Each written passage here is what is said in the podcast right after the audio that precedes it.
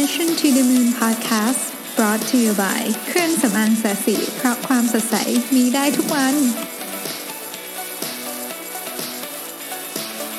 สวัสดีครับยินดีต้อนรับเข้าสู่ Mission to the Moon Podcast เอพิโซดที่ 91 นะครับ วันนี้อยากจะมาคุยกันเรื่องของ Burnout แต่ว่าอยากจะมาคุยเรื่อง Phantom Burnout คืออาการ Burnout ที่เราคิดว่าเป็นแต่จริงๆแล้วไม่ใช่นะฮะ ก็เป็นบทความที่ผมเขียนลง Mission to the Moon page ในวันนี้ด้วยนะครับ แต่ว่าเหมือนทุกครั้งฮะเวอร์ชันที่เป็นพอดแคสต์ก็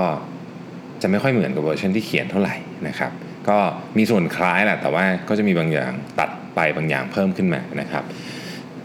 เอาเอาอันดับแรกก่อนนะฮะอาการ burnout เนี่ยมันเป็นยังไงนะฮะจริง ๆ มันก็มีสัญญาณเยอะนะแต่ว่าผมเอาเท่าที่ผมเก็บข้อมูลมาได้จากการคุยกับคนรอบข้างนะครับ อาการแบบนี้คนจะเริ่มตั้งข้อสงสัยกับตัวเองว่าเฮ้ยฉันจะเบิร์นเอาท์หรือเปล่า ซึ่งอาจจะเป็นการเบิร์นเอาท์จริง ๆ หรือการเบิร์นเอาท์แบบปลอมๆที่จะคุยวันนี้ก็ได้นะครับ อาการแรกคอมมอนสุดนะฮะคือเหนื่อยกายเหนื่อยใจจากการทำงาน แต่ต้องมีแต่ด้วยนะ พักแล้วก็ไม่หาย คือ ปกติเนี่ยเราทำงานเราก็ต้องเหนื่อยอยู่แล้วถูกไหมฮะคือมันก็ต้องเหนื่อยกายเหนื่อยใจส่วนใหญ่ก็เหนื่อยทั้งคู่แหละนะฮะแต่ว่าพักแล้วมันก็หายเนาะคือเราไปทำอะไรที่เราชอบเราหรือบางทีแค่นอนเฉยเนี่ยก็หายแล้วนะครับวันรุ่งขึ้นก็ตื่นมาสู้กันใหม่ แต่ถ้าเกิดว่าเฮ้ยพักแล้วนอนก็แล้วนอนไป 12 ชั่วโมงก็แล้วนะฮะเสาร์อาทิตย์ก็ไม่ทำอะไรเลย นอนอย่างเดียวเฮ้ยไม่หายว่ะเออ อันนี้เริ่มน่าสนใจว่าเอ๊ะมันเป็นสัญญาณของการเบิร์นเอาท์หรือเปล่าหลายคนจะ รู้สึกว่าอันนี้เป็นสัญญาณของการเบิร์นเอาท์นะครับ เดี๋ยวเรามาดูกันว่ามันใช่ไหมนะครับ อันที่สองคือ ไม่อยากไปทำงาน พอพูดอย่างนี้ปุ๊บผมเคยไปบรรยายที่หนึ่งนะฮะก็เป็นเป็นบริษัทบริษัทหนึ่งเนี่ยพอพูดว่าไม่อยากไปทำงานเป็นสัญญาณของการเบิร์นเอาท์ทุกคนก็แบบพี่มันเป็นสัญญาณปกติมั้งไม่น่าจะมีใครอยากมาทำงานหรือเปล่า จริง ๆ ต้องบอกว่าก็ก็ถูกประมาณหนึ่งแต่ว่า คำว่าไม่อยากมาทำงานในในลักษณะนี้มันเป็นอาการที่คุณรู้สึกแทบจะขขยะแขยงไม่ทำนี้เลยนะหรือหรือหรือสยดสยองกับการก้าวขาเข้าไปในออฟฟิศคือถ้ามันเป็นขนาดนั้นเนี่ยก็อาจจะเป็นสัญญาณที่ต้องคอยระวังนะฮะอันที่สามคือคุณรู้สึกตัดขาดจากที่ทำงานโดยสิ้นเชิง ซึ่งอันเนี้ยมันเป็นลักษณะที่คุณไม่ได้รู้สึกว่ารู้ร้อนรู้หนาวหรืออะไรทั้งสิ้นกับ performance ของบริษัทกับเพื่อนร่วมงานเขาจะเป็นจะตายอะไรกันคุณก็ไม่ได้รู้สึกอะไร ไปถึงคุณก็ทำงานได้นะ คุณก็ทำงานของคุณไป แต่ว่าคุณไม่รู้สึกรู้ร้อนรู้หนาวอะไรเลย คุณไม่สนใจว่าบริษัทจะดีจะร้ายยังไงไม่เป็นไร ไม่เกี่ยวอะไรกับฉัน อันเนี้ยก็เป็นสัญญาณอันหนึ่งที่อาจจะบอกได้ว่าเฮ้ย อาจจะเกิดอาการเบิร์นเอาท์หรือเปล่านะครับแล้วก็มีสัญญาณอื่นอีกแต่ไปหมดแต่ว่าอันนี้เป็นอันที่ผมเวลาคุยเรื่องนี้เราก็จะได้ยินมาบ่อยนะครับ ทีนี้ต้องบอกว่าผมก็ค่อนข้างที่จะต้องต้องต้องบอกเลยว่าผมค่อนข้างที่จะโชคดี เพราะว่าในด้วยอาชีพงานอดิเรกผมคือการเขียนหนังสือเนี่ยนะฮะก็มันทำให้ผมต้องคือเหมือนกับต้องพยายามคุยกับคนตลอดเวลาแม้บางทีอาจจะเหนื่อยๆแต่ก็ต้องคุย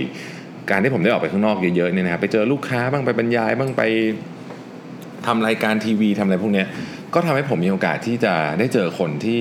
หลากหลายนะครับ แล้วก็ทุกครั้งผมก็จะพยายามต้องใช้คำว่าแบบเริ่มต้นคุยก่อนนะค่อนข้างจะเกือบทุกครั้งนะเพราะว่าผมอยากได้วัตถุดิบอะมาเขียนหนังสือคือแน่นอนผมอยากคุยกับเขาด้วยแหละนะฮะไม่ได้จะคุยเพื่อจะเก็บวัตถุดิบอย่างเดียวแต่ว่า มันก็เป็นผลพลอยได้นะครับ ว่าเออเฮ้ยเราได้คุยกับคนที่หลากหลายอาชีพนะครับ หลากหลาย แบ็กกราวน์นะอายุตั้งแต่เด็กเลยนะครับ จนอายุเป็นแบบผู้ใหญ่แล้วเนี่ยเราก็มีเรียกว่ามีความเชื่อมีอะไรแตกต่างกันเยอะมากทำให้เราเนี่ยมีวัตถุดิบเจ๋งๆมาก เขียนหนังสือนะครับหลายครั้งบางทีผมต้องขออนุญาตเขาเลยนะว่าพี่โอ้โหคือเรื่องพี่มันเจ๋งมากผมขออนุญาตอัดเสียงนะเพราะผมคิดว่าจดจดไม่ทัน คือไม่อยากจะหยิบปากกาขึ้นมาจดแต่ต้องตั้งใจฟังเขา เขาพูดนะฮะบางทีจดไปฟังแบบไม่รู้เรื่องนะก็เลยต้องขออนุญาตอัดเสียงอะไรก็มีนะฮะก็ก็เลยทำให้ผมเนี่ยมีโอกาสที่จะได้คุยกันในหลายเรื่องเรื่องหนึ่งที่คุยกันเยอะมากเลยเวลาไปเเจอคนที่อายุมันถ้า35ถึง45ซึ่งก็เป็นวัยผมเนี่ยนะฮะวัยวัยผมเนี่ยก็คือเรียกว่ารุ่นรุ่นผมแล้วกันนะฮะรุ่นเนี้ยนะฮะรุ่นเนี้ยก็จะมีอะไรคล้าย ๆ กันหลายอย่างนะคือถ้าเกิดว่าแต่งงานมีครอบครัวแล้วนะครับ ลูกก็จะยัง ไม่โตมากนะก็จะยังเรียนหนังสืออยู่ชั้นเล็กๆอยู่นะครับ แล้วก็ก็ถ้าก็จะมีมีมีภาระแหละว่างั้นเถอะเรื่องของครอบครัวค่อนข้างเยอะนะครับ ถ้ายังผ่อนบ้านอยู่นะฮะก็จะมีรถด้วยอะไรเงี้ยคือคือทุกอย่างจะมาเต็มจัดเต็มว่างั้นเถอะนะฮะช่วงนี้ก็จะจะเต็มที่มากก็คือค่าใช้จ่ายต่างๆก็จะเยอะ แล้วก็ ความความคาดหวังจากคนรอบข้างก็จะเยอะมากเหมือนกันนะครับทางครอบครัวเองพ่อแม่เอ่ยคู่ชีวิตด้วยนะครับ แล้วก็จริง ๆ คาดหวังที่เยอะที่สุดอะคือการความคาดหวังกับตัวเอง คือต้องคือคือคนวัยเนี้ยสิ่งหนึ่งที่ที่ทุกคนอยากรู้สึกอยากมีนะผมผมเชื่อไม่ไม่ไม่ทุกคนนะแต่ว่าคนส่วนใหญ่อยากมีก็คือ ความรู้สึกว่าฉันทำได้นึกออกไหมคือมันมันผ่านมาประมาณครึ่งชีวิตแล้วเนาะ อาจจะเกินครึ่งชีวิตแล้วด้วยซ้ำเนี่ยนะฮะเพราะฉะนั้นความรู้สึกที่ว่าเฮ้ยไอ้ที่คิดไว้ตอนเด็ก ๆ ว่าเออฉันอยากจะมีชีวิตแบบนี้อนาคตแบบนี้อะไรเงี้ยนะตอนที่เราฝันตอนเราอายุเป็นวัยรุ่นอะไรเงี้ยสิ่งหนึ่งที่มันจะทำให้เราเหมือนกับค่อนข้างจะฟูลฟิลมากคือเฮ้ยฉันทำได้ แต่ความเป็นจริงก็คือ คนส่วนใหญ่ผมและผมยอมรับเลยว่า ยอมรับเลยว่าตัวผมเองเนี่ยก็ยังไม่รู้สึกว่าเป็นภาพอย่างที่เราอยากได้ แล้วผมคุยคนอื่น ก็คนอื่นก็รู้สึกประมาณนี้เหมือนกันว่า มันยังไม่ใช่อะ มันยังไม่ใช่นะฮะทีเนี้ยถ้ามันเจอบ่อยๆ มันก็จะมีอาการที่ที่เรารู้อาจจะรู้สึกได้ว่า อืมมันรู้สึกหมดไฟ มันรู้สึกว่าไม่รู้จะทำงานไปทำไมคืองานมันก็หนักงานช่วงนี้จะหนักมากหนักแบบสุด ๆ เลยนะคือ ถ้าทำงานอยู่ในบริษัทเนี่ยนะครับช่วงนี้จะเป็นช่วงที่งานอายุช่วงนี้งานจะหนัก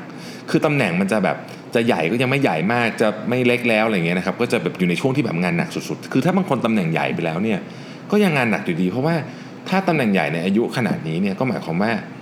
คุณเป็น top performer มากๆ กว่าคุณจะขึ้นมาได้เนี่ยคุณต้องพิสูจน์มาเยอะมาก เพราะฉะนั้นงานคุณก็หนักอยู่ดี คือสรุปว่างานหนักมาก ไม่ว่าจะตำแหน่งเป็นอะไรก็ตามมันก็จะงานหนัก แล้วก็ความคาดหวังสูงนะครับภาระเยอะนะทุกอย่างเนี่ยมันรวมกันนะฮะมันรวมกันแล้วก็ พอพอผมพูดคำว่าหมดไฟหรืออะไรขึ้นมาเนี่ยนะในวงอาหารหรือวงอะไรที่เรานั่งคุยกันเนี่ย ก็จะมีการอภิปรายในประเด็นนี้อย่างกว้างขวางเลยนะฮะอืมและทุกคนก็จะค่อนข้างเห็นด้วยว่าไออาการเบิร์นเอาท์หรือหมดไฟเนี่ยมันมันเป็นเรื่องจริง คือมันมันมีคนเป็นอย่างนี้จริง ๆ นะครับ แล้วก็เจอถี่ขึ้นเยอะด้วยในช่วงหลัง แล้วก็เด็กลงด้วย คือสมัยก่อนเวลาเราพูดคำว่า burnout เนี่ยเราพูดกัน 40 กว่า สมัยนี้ บางคนอายุ 30 ก็มาคุยเรื่อง burnout แล้วนะฮะทำไมถึงเป็นอย่างนั้น เออ มันก็มีสาเหตุ อันนี้เราก็นั่งคุยกันว่า เอ๊หรือว่ามันเป็นเพราะว่าลักษณะของงานลักษณะของธุรกิจมัน demanding ขึ้น คืออย่างนี้ธุรกิจสมัยนี้มันเปลี่ยนเร็วถูกไหมฮะ เพราะฉะนั้นพอธุรกิจมันเปลี่ยนเร็วเนี่ยหนึ่งหนึ่งเรื่องเลยเนี่ยก็คือ การปรับตัวภายในองค์กรก็ต้องก็ต้องเร็ว คือคือเวลาเราเราจะทำ change กันบ่อย เวลาเราพูดคำว่าทำ change กันบ่อยเนี่ยเอาจริง ๆ แล้วมันคืออะไร มันก็คือการวางนโยบายใหม่ๆถูกไหมฮะวางนโยบายใหม่ๆนี่เหนื่อยนะครับ เวลาทำนโยบายใหม่ๆทีนึงเนี่ยมันเป็นงานเพิ่มตลอดนะ คืองานเก่าคุณก็ต้องทำถูกไหมนโยบายใหม่ก็มาก็ต้องทำลองทูสใหม่ ๆ และสิ่งหนึ่งก็คือความการเรียนรู้ทักษะในการใช้เครื่องมือใหม่ๆเนี่ยแรกๆมันจะยากมาก พอมันยากมันก็เหนื่อยถูกไหมมันก็วน loop อยู่อย่างเงี้ยนะฮะและโอกาสสำเร็จมันก็ต่ำด้วยนะไอ้ของใหม่ๆเนี่ยเพราะว่ามันยังไม่ได้รับการพิสูจน์ไงว่ามันจะ work มันก็มีโอกาสที่จะล้มเหลวพอสมควรนะครับ ดังนั้นเนี่ยต้องทำ change บ่อยๆ แรก ๆ ก็ยาก skill ในการเรียนรู้ก็ยาก แถมทำไปก็อาจจะมีโอกาส fail สูงด้วยนะฮะ ผมก็เลยเปรียบเทียบว่า เฮ้ยมันเหมือนกับนักกีฬาเนี่ย เราเป็นนักกีฬาเนี่ย เราก็ต้องวิ่งสมมติเป็นนักกีฬานะ ต้องวิ่งเริ่มต้นจากการวิ่งก่อน วิ่งเสร็จเปลี่ยนไปว่ายน้ำ ว่ายน้ำเสร็จยังไม่ทันอะไรเลยเฮ้ยต้องเปลี่ยนไปปั่นจักรยาน จักรยานเสร็จไปแข่งบอสบาสต่อไปแข่งบอลต่อนะครับมาสเก็ตน้ำแข็งเสร็จไปกระโดดร่มทุกครั้งต้องเรียน skill ใหม่หมดเลยนะแถมตลอดทางนี่อุปสรรคเพียบ คือไม่ได้ว่ายน้ำอยู่ในสระว่ายในทะเลอะไรอย่างเงี้ยนะฮะแล้วก็ต้องไปถึงเส้นชัยแต่ว่านอกจากจะต้องเรียนรู้ skill ใหม่ๆตลอดเนี่ยอยู่แค่ปั่นจักรยานไปอะไรอย่างเงี้ยนะระหว่างทางเนี่ยมีคนเข้ามาร่วมแข่งขันเพิ่มขึ้นเรื่อยๆต่างหากเนี่ยมันก็เหนื่อยเนี่ยเหนื่อย คนเราก็มีโอกาสจะ burnout ได้นะครับ ทีเนี้ยมันมีเรื่องหนึ่งที่น่าสนใจก็คือไอ้ burnout เนี่ยผมเชื่อมันมี 2 แบบนะฮะมันมี burnout จริง ๆ คือคุณแบบไม่ไหวแล้วจริงๆนะฮะกับ burnout ที่เป็น burnout ปลอมๆผมเรียกมันว่า phantom burnout เพราะผมเคยเจอมา เออเฮ้ยมันแปลกมากมันมีด้วยนะครับ คือมันเป็นอาการแบบซึมๆเหนื่อยๆหมดอาลัยตายอยากนะเราก็คิดว่าตัวเอง burnout นี่แหละนะฮะ ตอนนั้นเนี่ยคิดอะไรเยอะเลยนะโอ้อยากจะเปลี่ยนแปลงชีวิตนะตอนแรกก็แบบหรือว่าเราจะไปทำปลูกผักดีนะฮะเฮ้หรือว่าเราจะเป็นแบบ backpacker นะไปท่องโลกสักสองปีนะเออหรือว่าจะไปดำน้ำไปเป็นแบบนักดำน้ำมืออาชีพแล้วก็ว่ากันไปนะก็เรื่อยเปื่อยบางทีคิดกับคิดตอนแรกคิดเลยจะไปเรียนหนังสือดีอะไรเงี้ยนะเรียนปริญญาสักใบนึงอะไรแบบนี้ก็คือไปเรื่อยเลยเนี่ยนะฮะ ก็ปรากฏว่าพอมานั่งพิจารณาจริงเนี่ยเฮ้ยมันเป็นมันไม่ใช่ burnout จริงอะมันเป็น phantom burnout ซึ่งเดี๋ยวผมจะเล่าให้ฟังต่อว่าเป็นยังไง แต่ประเด็นที่จะบอกก็คือ ถ้าเกิดว่าคุณ burnout จริงๆเนี่ยอะไรก็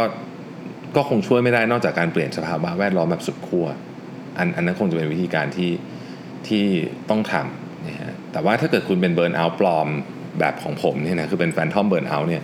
แล้วดันแก้ปัญหาด้วยการออกไป backpack เนี่ยนะฮะเรื่องมันน่าจะเลวร้ายขึ้นนะไม่น่าจะดีขึ้นนะ ดังนั้นเนี่ยเรามาลองสังเกตกันนิดหนึ่งนะครับว่าอะไรที่ที่เป็นปัจจัยแล้วกันที่อาจจะทำให้เรา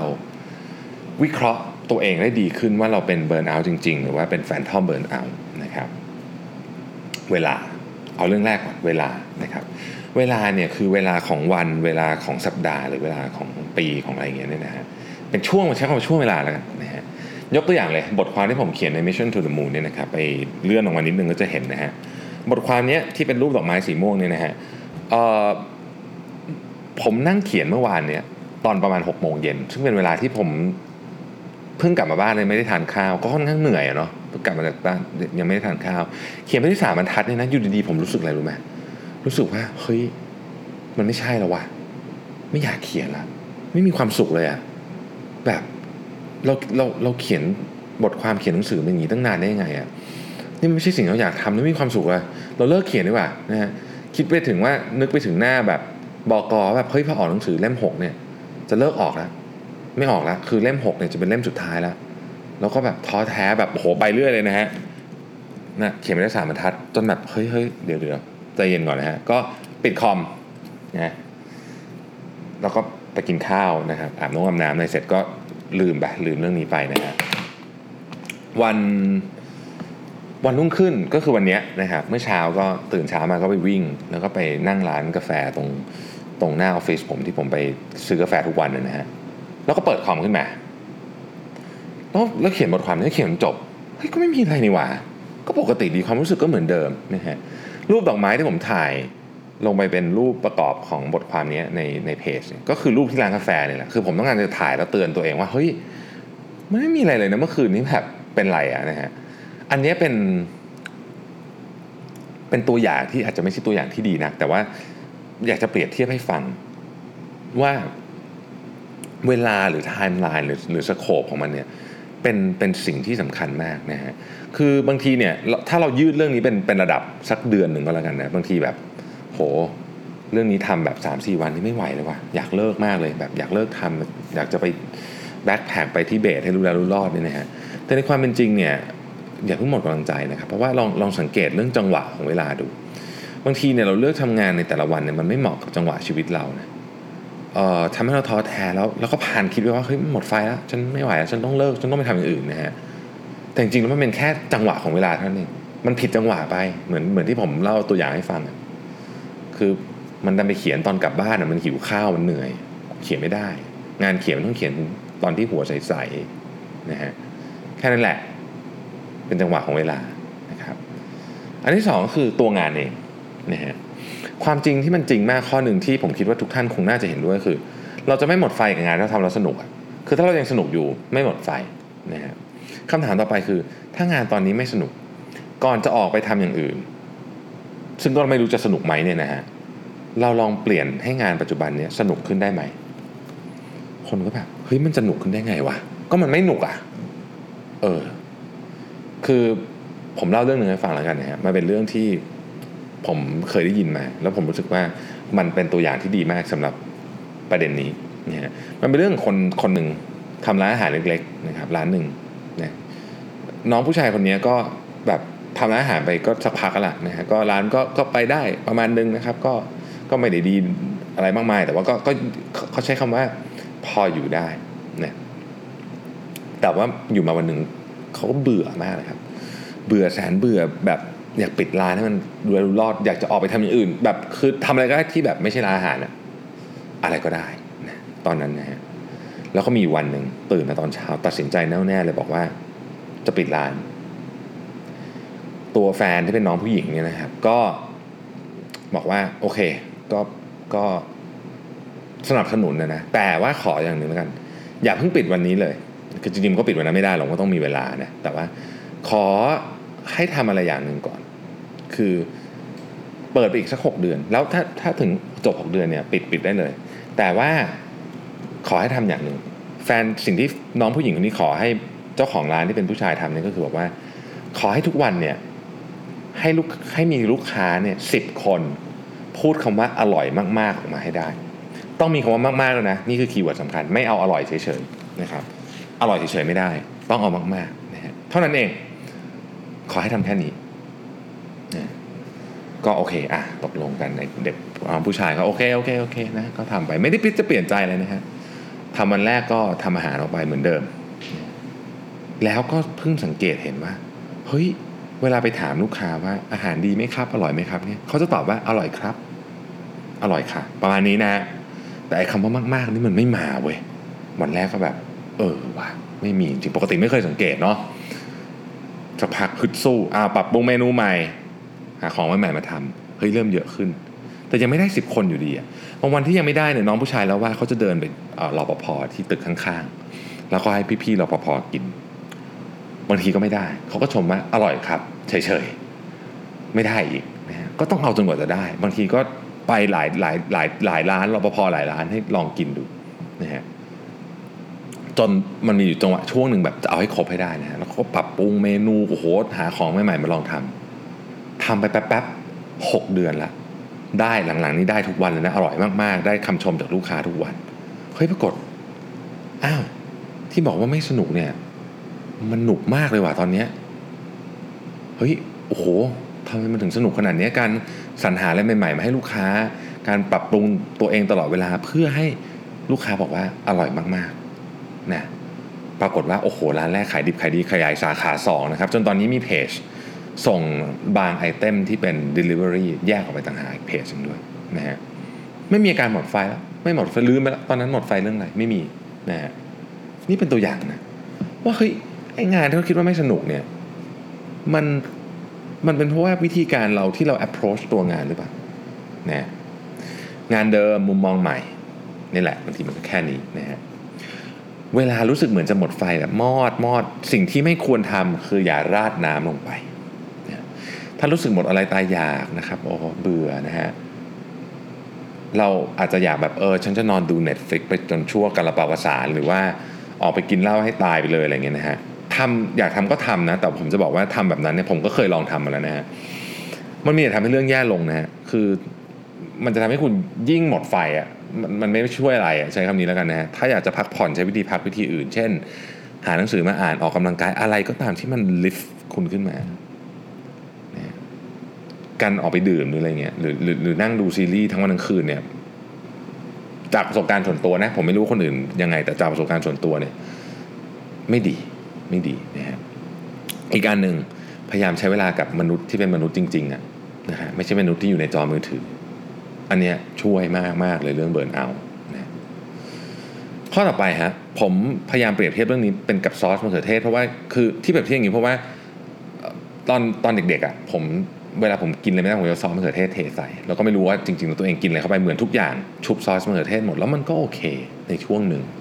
แต่ทำไปทำมาเนี่ย การที่เราทำให้มันกินง่ายขึ้นผ่านซอสมะเขือเทศเนี่ยทำให้มันเราไม่รู้เลยว่าจริงๆเรากินอะไรอยู่อะนะฮะ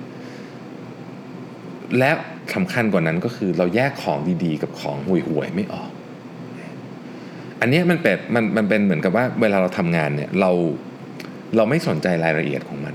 นะฮะขอให้มันอะไรก็ได้ที่มันย่อยง่ายที่เราอยากจะอยากจะให้มันผ่านๆไปเท่านั้นเองนะฮะแบบนี้มันก็ไม่แปลกหรอกที่เราจะเห็นทุกวันน่าเบื่อไปหมด อันต่อไปก็คือ ความจริงเรื่องหนึ่งในชีวิต คือคุณเห็นโลกในแบบที่คุณเป็นนะไม่ใช่โลกในแบบที่โลกเป็นโลกมันเป็นของมันอยู่แล้ว คุณไปหยิบมันมา แล้วก็พิจารณาว่ามันว่าคุณเห็นมันเป็นยังไง อันนี้เป็นทักษะนะเป็นทักษะ แล้วเป็นทักษะที่ผมบอกเลยว่า พูดง่าย ๆทำยากๆนะฮะลองตั้งคำถามนี้กับตัวเองดูนะว่า เวลาเราเจอสักอย่างเนี่ย เรา define มันว่าปัญหา หรือเรื่องท้าทาย เรื่องเดียวกันนี้แหละ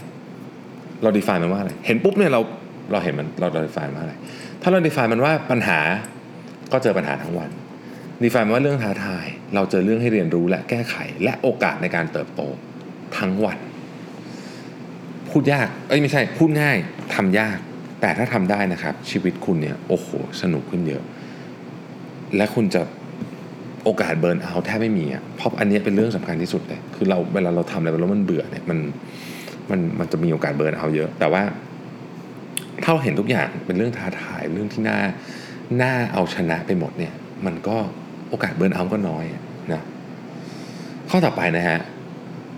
คุณต้องแยก feedback กับ noise ใช่ไหมผมเคยพูดเสมอใช่ไหมว่า feedback เป็นเรื่องที่ดี แต่ว่า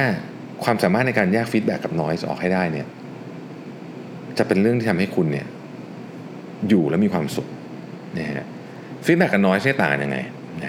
feedback กับ noise เนี่ยเวลาฟังมาตอนแรกจะคล้ายๆกัน หรือเรียกว่าเหมือนกันเลยก็ได้นะคือเราจะค่อนข้างหงุดหงิดแบบ auto เลย เพราะว่ามนุษย์เราเนี่ยไม่ชอบให้ใครมาวิจารณ์เรื่องลบใส่เรา เป็นเรื่องธรรมดานะครับ amygdala ทำงานเลยแบบ defensive ไว้ก่อนหงุดหงิดอะนี่อาจจะแสดงออกไม่แสดงออกไม่รู้แต่ในใจมันจะแบบขุ่นๆนะนิดๆไปจนถึงเยอะๆนะฮะแต่เมื่อผ่านอารมณ์ช่วงแรกไปเนี่ยถ้ามันเป็น feedback ถ้าเป็น feedback นะครับ คุณได้เวลาหายหงุดหงิดแล้วได้เวลาพิจารณา คุณจะรู้สึกขอบคุณ ขอบคุณคนที่พูดคนนั้นพูดพูดกับคุณ มีความคิดที่เริ่มที่จะออกไปแก้ไขเรื่องนั้นๆ อันนี้เป็น feedback ส่วน noise พออารมณ์หงุดหงิดผ่านไปนะฮะ มันจะมาแทนด้วยอารมณ์ของการ paranoid กระวนกระวายใจรู้สึก down อะดาวไปเลย โห ดาว ถ้าเป็นอาการแบบนี้ อันนี้เป็น noise อันนี้เป็น noise นะฮะ ให้รีบสนได้รีบเลิกสนใจซะมันจะมีคนรอบๆตัวเราที่ผมเรียกว่า noise generator คือคนที่ให้สิ่งที่คล้าย feedback แต่จริงๆแล้วเป็น noise ตลอดเวลาเหมอกกับควันนะคล้ายๆกัน ส่วน feedback generator เนี่ยจะเป็นคนที่ให้ feedback เกือบตลอดเวลาเหมือนกันคือคือคือถ้าเขา feedback คุณเป็นเขาก็จะเขาก็จะทำเป็น ถ้าเขาทำไม่เป็นเขาจะให้ noise คุณตลอดเวลานะครับ ถ้าคนคนนี้เป็นลูกน้องคุณ คุณต้องสอนวิธีการให้ feedback เขาเพราะ feedback จากลูกน้องก็สำคัญนะครับ ถ้าเป็นหัวหน้าคุณให้หัวหน้าของหัวหน้าคุณนะพูดกับเขาวิธีหนึ่งหรือให้ HR พูด หรือคนที่หัวหน้าคุณเชื่อพูดก็ได้นะครับ ถ้าเป็นเพื่อนคุณนะครับ ถ้าพูดแล้วคุยกันไม่รู้เรื่องเรื่องนี้ ให้ห่างๆเข้ามานะฮะถ้าเป็นคนใน social media ถ้าสมมติว่าไอคนนี้มันมากวนคุณเหลือเกินนี่นะฮะบล็อกจบอย่าไปเสียเวลา ทุกวันนี้เราเสียเวลากับเรื่องพวกนี้เยอะแยะมากต้องเสียเวลา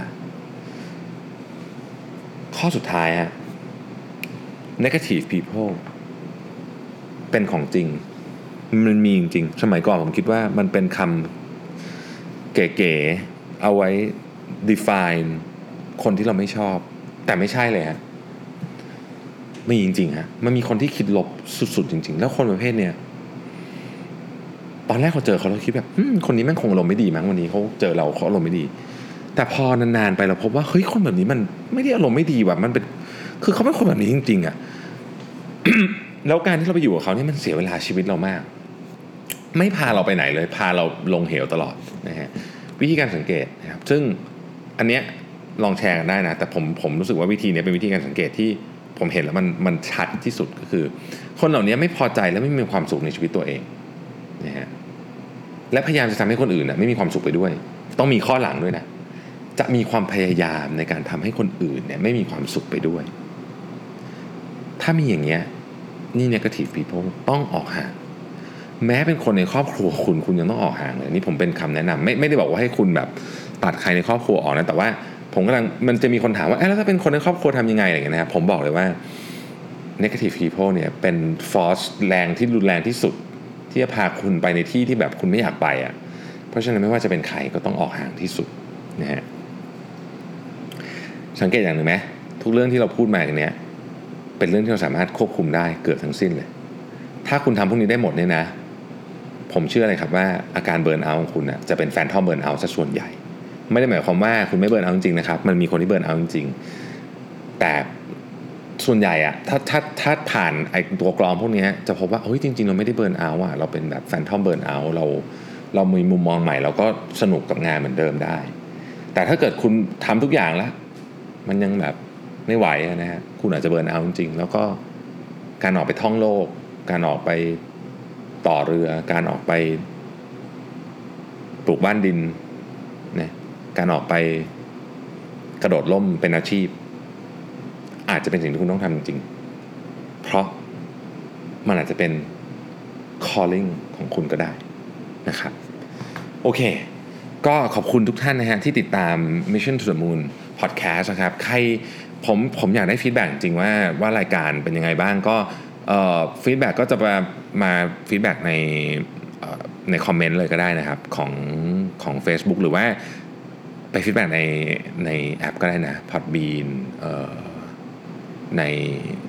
โอ้ยดูดิลืม SoundCloud นะครับ หรือว่าในแอป Podcast ของ Apple นะครับ ก็จะขอบพระคุณอย่างสูง เพราะว่าอยากได้ feedback จะได้มาปรับปรุงนะครับว่าเออเสียงดีไหมผมพูดติดนู่นติดนี่ติดเออไปหรือเปล่าอะไรเงี้ยรู้ตัวนะรู้ตัวพยายามแก้อยู่นะฮะอะไรอย่างเงี้ยนะครับก็ขอ feedback ด้วยหรือว่าเรื่องราวมันแบบเครียดไปไหมหรือเครียดน้อยไป หรืออยากเครียดกว่านี้ เครียดน้อยกว่านี้อะไรเงี้ยนะฮะก็ ลองไปคุยคุยกันดู แต่ว่าท่านไหนที่ส่งอินบ็อกซ์เข้ามาแล้วผมยังไม่ได้เล่าเรื่องให้ฟัง หรือว่ายังไม่ได้ตอบคำถาม หรือว่ายังไม่ได้หาข้อมูลมาให้อดใจรอสักครู่นะครับ อยู่ในคิวนะฮะก็ขอบคุณทุกท่านติดตามนะครับ แล้วพรุ่งนี้พบกันใหม่กับ Mission to the Moon Podcast ครับ สวัสดีครับ